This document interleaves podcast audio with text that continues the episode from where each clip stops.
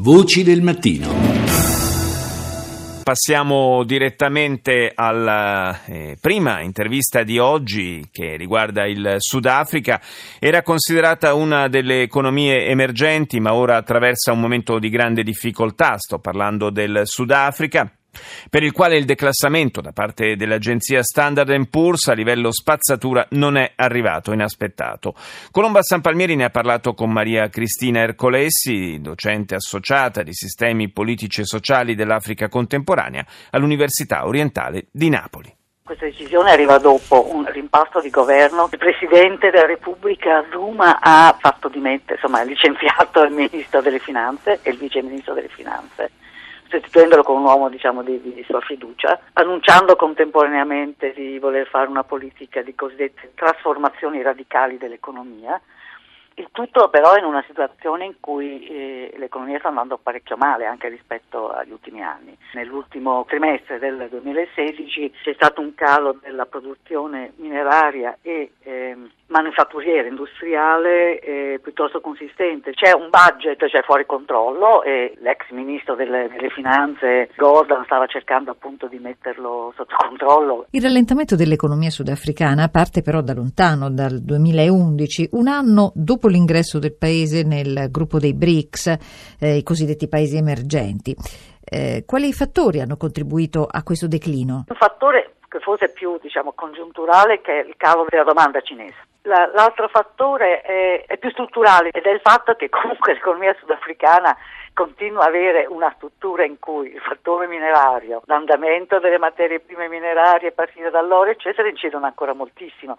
Quindi c'è al fondo un problema che poi si riflette su quegli equilibri di governo, sulla discussione dentro al partito di governo, quale tipo di economia il Sudafrica possa partire e vuole costruire. Se non è chiaro che tipo di economia il Sudafrica voglia costruire, sembra però certo che saranno ancora i bianchi a realizzarlo. L'economia è in gran parte ancora in mano ai bianchi, dal punto di vista proprio della capitalizzazione di borsa, per così dire.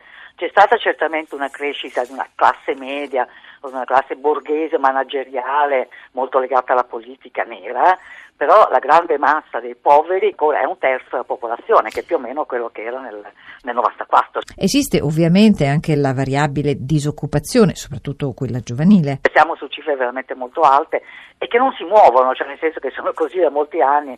Quindi possiamo dire bassa crescita, assenza di riforme economiche e stallo politico. Quindi stallo politico. Molti e ancora oggi manifestano contro Zuma eh, che è al potere da, da, da nove anni. Insomma, certo. Perché Zuma continua a restare al potere? Allora, Zuma continua a rimanere al potere, anche se alla fine di quest'anno probabilmente lascerà quando ci sarà il convegno a dicembre e naturalmente rimarrà presidente ancora per un po' di tempo, fino al diciannove. La grande battaglia adesso naturalmente quale sarà il suo successore, cioè come si determinerà il prossimo candidato dell'E N S I. E Zuma continua a rimanere al potere perché secondo me ha costruito un sistema di potere che dentro l'E N S I, ma è anche, anche degli agganci tipo sociale, dei ranghi in qualche modo dell'African National Congress, che è un tipo di potere basato molto su, sulla corruzione, sulla capacità di distribuire dei vantaggi. Negli ultimi tempi però è venuto meno al Presidente il sostegno del COSATU, il sindacato dei lavoratori, da sempre alleato della A N C, il partito di Zuma.